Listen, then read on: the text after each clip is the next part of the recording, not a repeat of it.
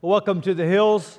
All of you in person at West Fort Worth and Southlake campus, NRH campus, and of course, the huge uh, number of people watching online, not just in Tarrant County, but all over the world. Thank you for joining us, especially in the month of January, as we talk frankly and openly about anxiety. And one thing I want you all to be aware of is that we prepare discussion questions for every sermon. And this series, especially, I think, doesn't just need to be heard, it needs to be processed. So you can go online and download our discussion questions. And I would encourage you to get back into your community groups, whether you're meeting in person or meeting virtually, and process together the things that we're going to discuss because we're talking about something that is very real and something that is, frankly, been quite devastating to so many of us. So, I begin with a story you may have heard of the four old women in a car pulled over by a policeman just past downtown Fort Worth on I 35. And the lady driving couldn't understand, Officer, why did you pull me over? I know I wasn't speeding.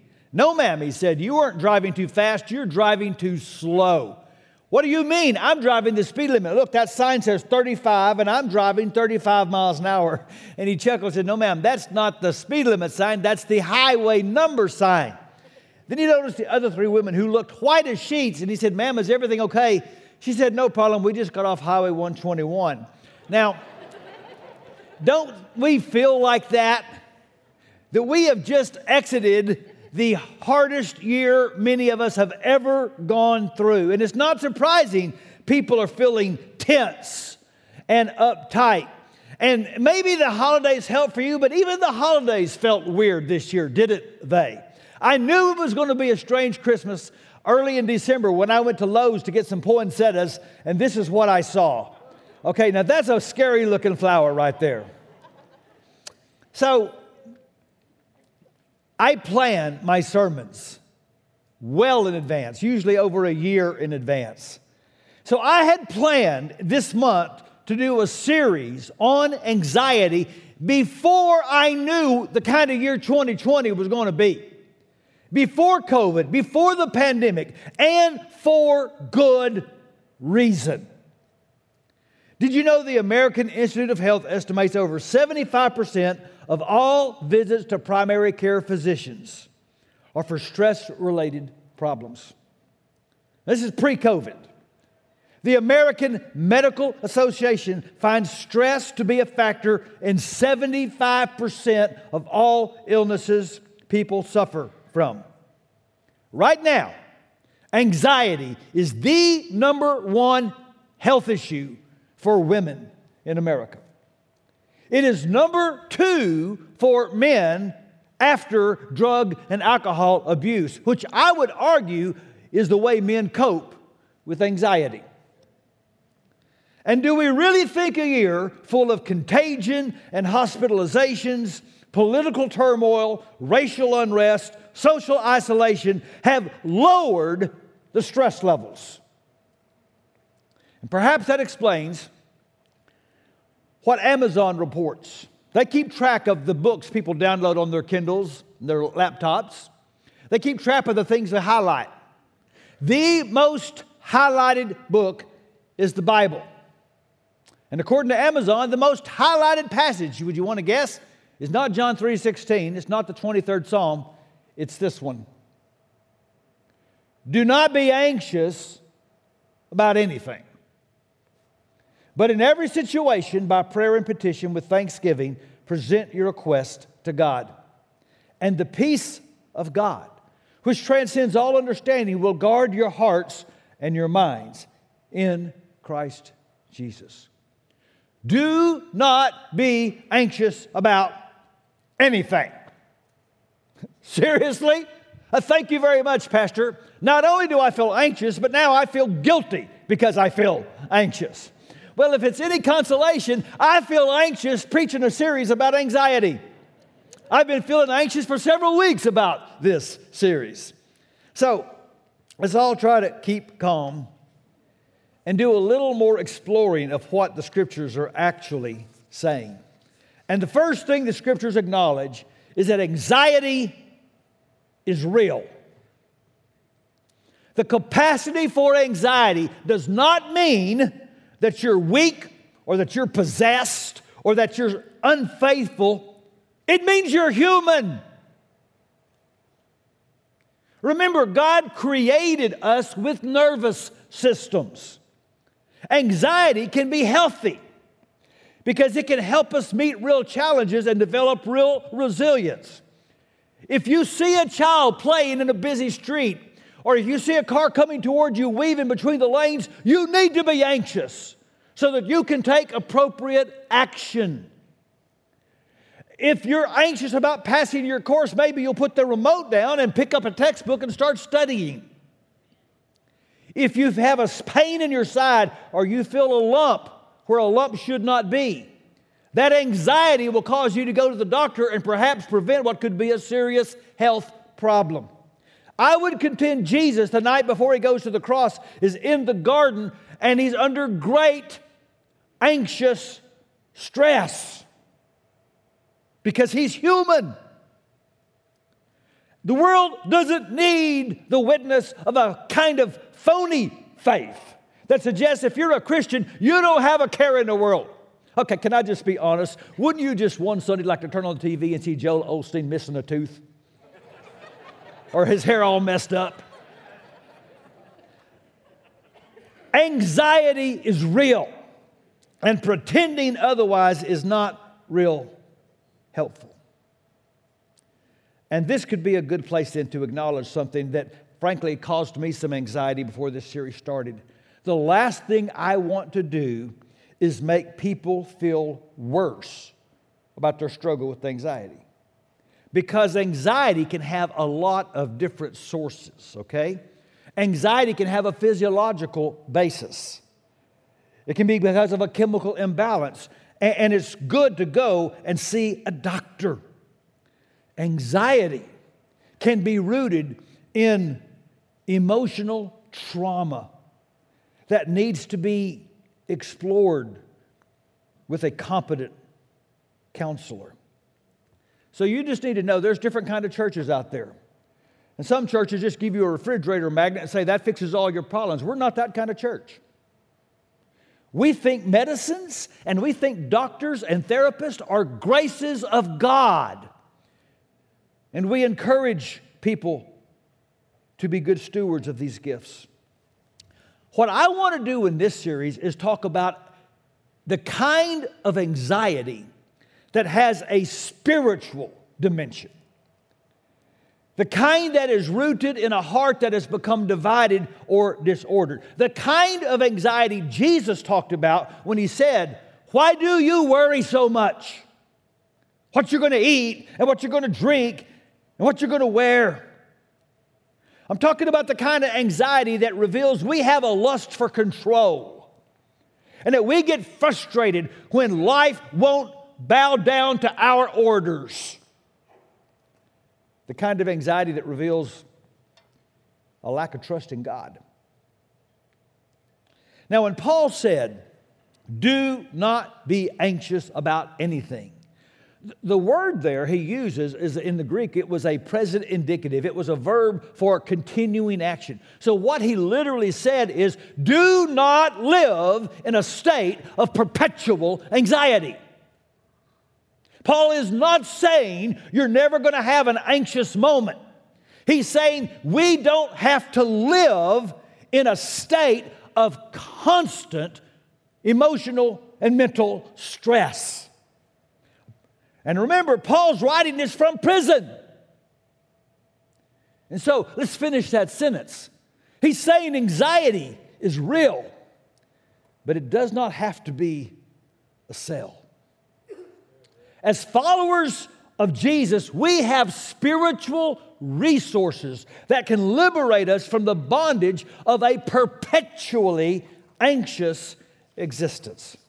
So, so let's go back to that text that everyone highlights on Kindle.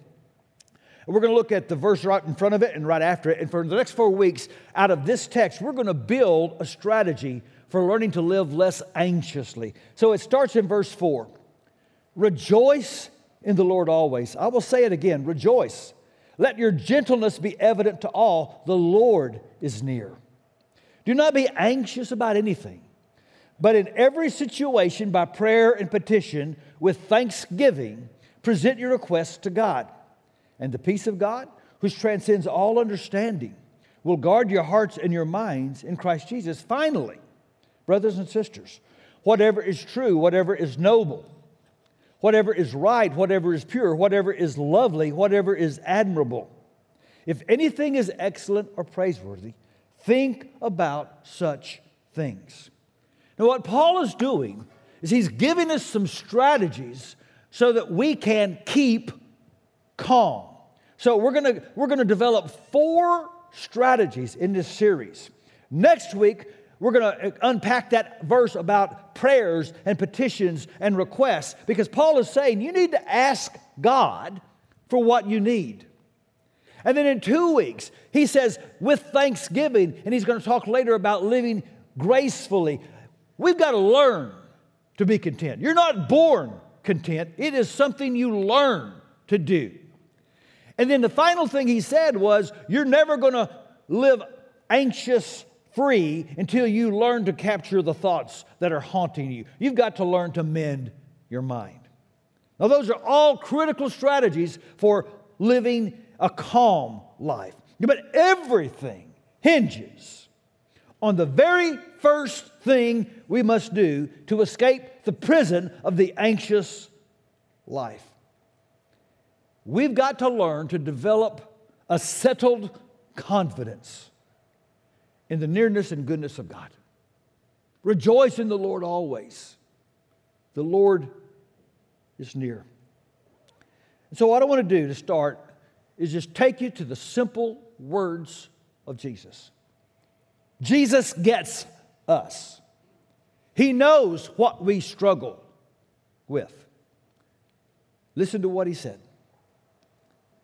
Come to me all you who are weary and burdened, and I will give you rest. Take my yoke upon you and learn from me, for I'm gentle and humble in heart, and you will find rest for your souls. For my yoke is easy, and my burden is light. It may sound trite, it may sound preachy, but I didn't make that up. I just read what Jesus said. Do you want a restful soul? Go to Jesus. Now, last year, where did you go when your soul was troubled? Some of us went to drugs and to alcohol. For some of us, the pornography addiction returned. Some of us went to shopping online thinking something new in the closet will make me feel better. Some of us went to Netflix and we binged over and over and over again. Some of us went to politics and we put our hope in politics to settle our troubled soul. See, I think one of the things the pandemic did was it revealed our idols. Some of us were anxious because we couldn't go to the things that we used to settle us down. We couldn't go to concerts and we couldn't go to sporting events. Listen again to Jesus. Come to me, and you will find rest for your soul. So there's this dinner party that Martha is going to throw for Jesus. She's in the kitchen, she's cooking, she's getting everything ready. And Mary's out there listening to Jesus. There's place settings to put on the table. There's iced tea to be poured. And Mary's taking notes, having Bible study with Jesus. And Martha goes and complains. Look what Jesus said. Martha, Martha. By the way, when Jesus says your name twice, just buckle up. Martha, Martha, you are anxious and troubled about many things. Stop right there. How many of you could put your name right there?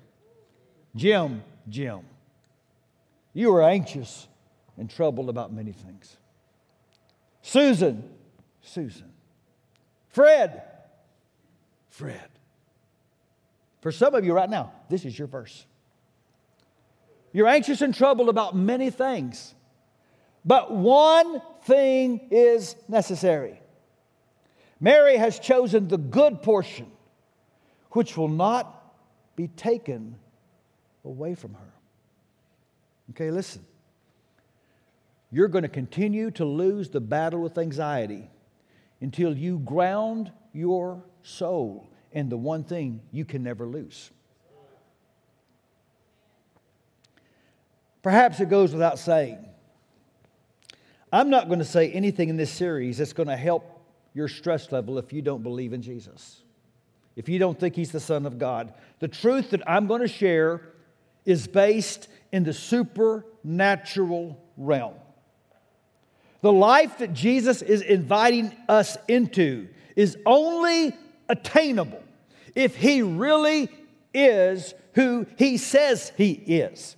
But if He is, then a new normal is possible for all of us.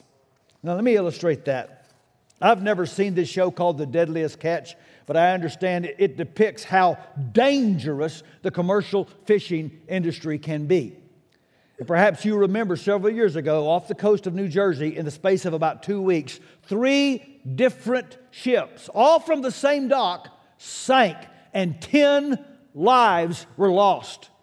Not because the boats were not seaworthy, not because the captains were inexperienced, but in all three cases, because they had between 10 to 15 tons of too much weight in the boat.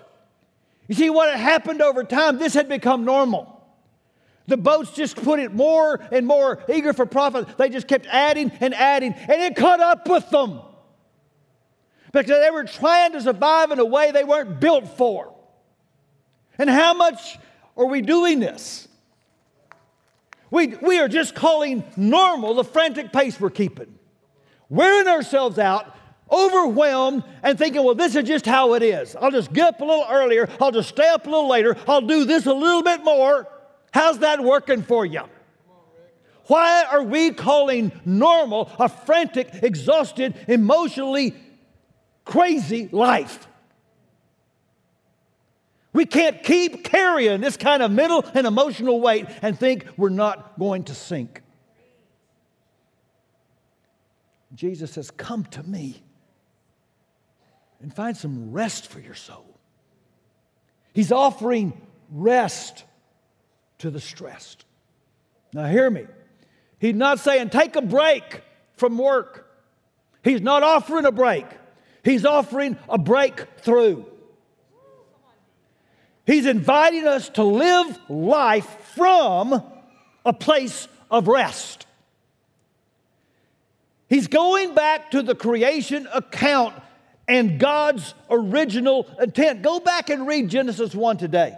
Have you ever noticed at the end of every day, and there was evening and there was morning, that God's day begins with rest? It's not work and then go rest, it is rest and work out of that. Adam was created on the sixth day. What was the seventh day? Adam's first full day as a man was a day of rest. This is how we were created. This is how we were intended to live. And, what Jesus is saying is, now that's how it's going to be when I come back and I set up the new heaven and the new earth and we restore all things. But you don't have to wait for that. You don't have to wait for me to come back to start entering into the life you were created for. So, how do we do that? How do we live from this place of rest when there's just so much unrest all around us? Well, we're going to have to learn to get the focus off of what if and get it back onto what is. Go back to that first verse. Rejoice in the Lord always. I'll say it again rejoice. Let your gentleness be evident to all. The Lord is near.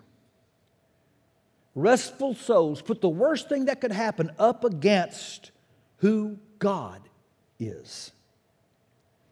Now, let me be very clear. Jesus never promised us a life without stressful situations. What he promised was that he could give us a peace on the inside that couldn't be erased by the trouble on the outside. So let's go to the night before he go into the cross. His last words to his disciples. He's going to say what's on his heart most of all. And I want you to notice the theme of his final discourse. Look at John 14, 27. Peace I leave with you. My peace I give you. I do not give to you as the world gives. Do not let your hearts be troubled, and do not be afraid. Now let's go to the end of that discourse. The very last thing they heard him say I've told you these things so that in me you may have peace. In this world you will have trouble, but take heart. I have overcome the world. And now, let's go to the very first thing he said that night. Do not let your hearts be troubled. You believe in God, believe also in me. You get the thing? Do not let trouble trouble you. You're going to have troubles, but your heart doesn't have to be troubled. Believe in me.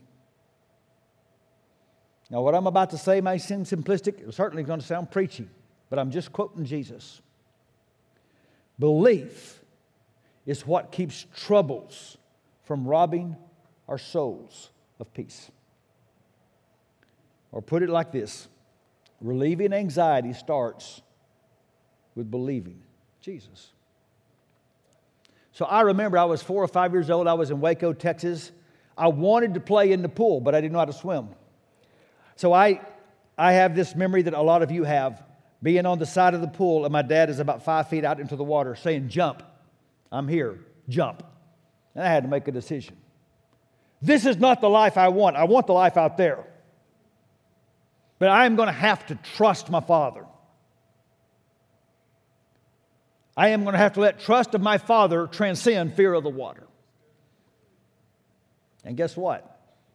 I got the life I wanted because my dad kept his promise. Look at this powerful verse in Isaiah. You will keep in perfect peace all who trust in you, all whose thoughts are fixed on you. Escaping the bondage of anxiety requires a better fix. Now, this past year, many of us experienced heightened levels of anxiety. And here's where I ask the hard question Could it be because we have functionally stopped coming to Jesus? Our thoughts, our affections, our hopes were fixed somewhere else. And anxiety will always be inevitable when anything, even if it's a good thing, becomes the one thing you turn to instead of Jesus. So let me go out on a limb a little bit. Because in my many years of being a pastor, I never saw a year where there was so much political division and turmoil in the church. And it was about a week before the election. And within an hour, I had two separate conversations with two different men who would both claim to be followers of Jesus. Good men, men of high moral fiber and character. Men that if you gave them a test on the orthodoxy, they would get every question about who Jesus is right. And both men were absolutely consumed with anxiety. And here's the thing each man was going to vote for a different person. And as I talked to them, I just got burdened with sadness. Sadness for them. They claim faith, they have an intellectual understanding of faith, and their faith in that moment was completely useless. Their souls were troubled, their witness was lost.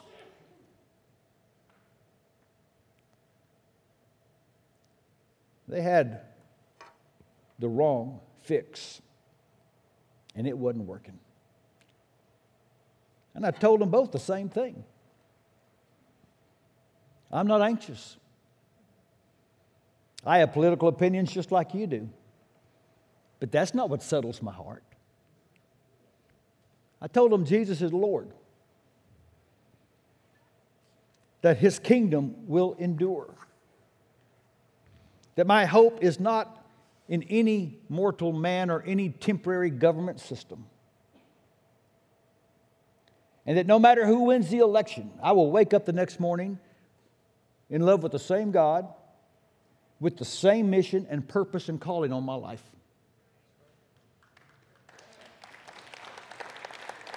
Worry can reveal that you've forgotten what kingdom you're a part of. And so this would be a good day to name it, confess it, and ask God to turn your heart back to who He is.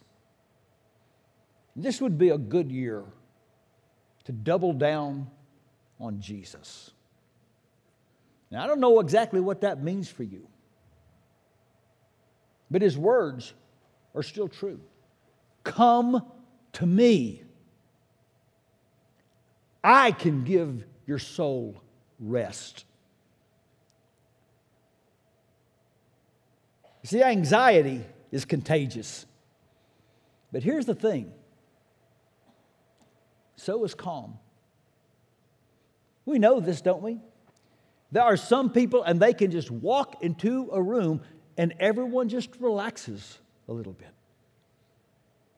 And right now, our world desperately needs the witness of a people who know how to keep calm.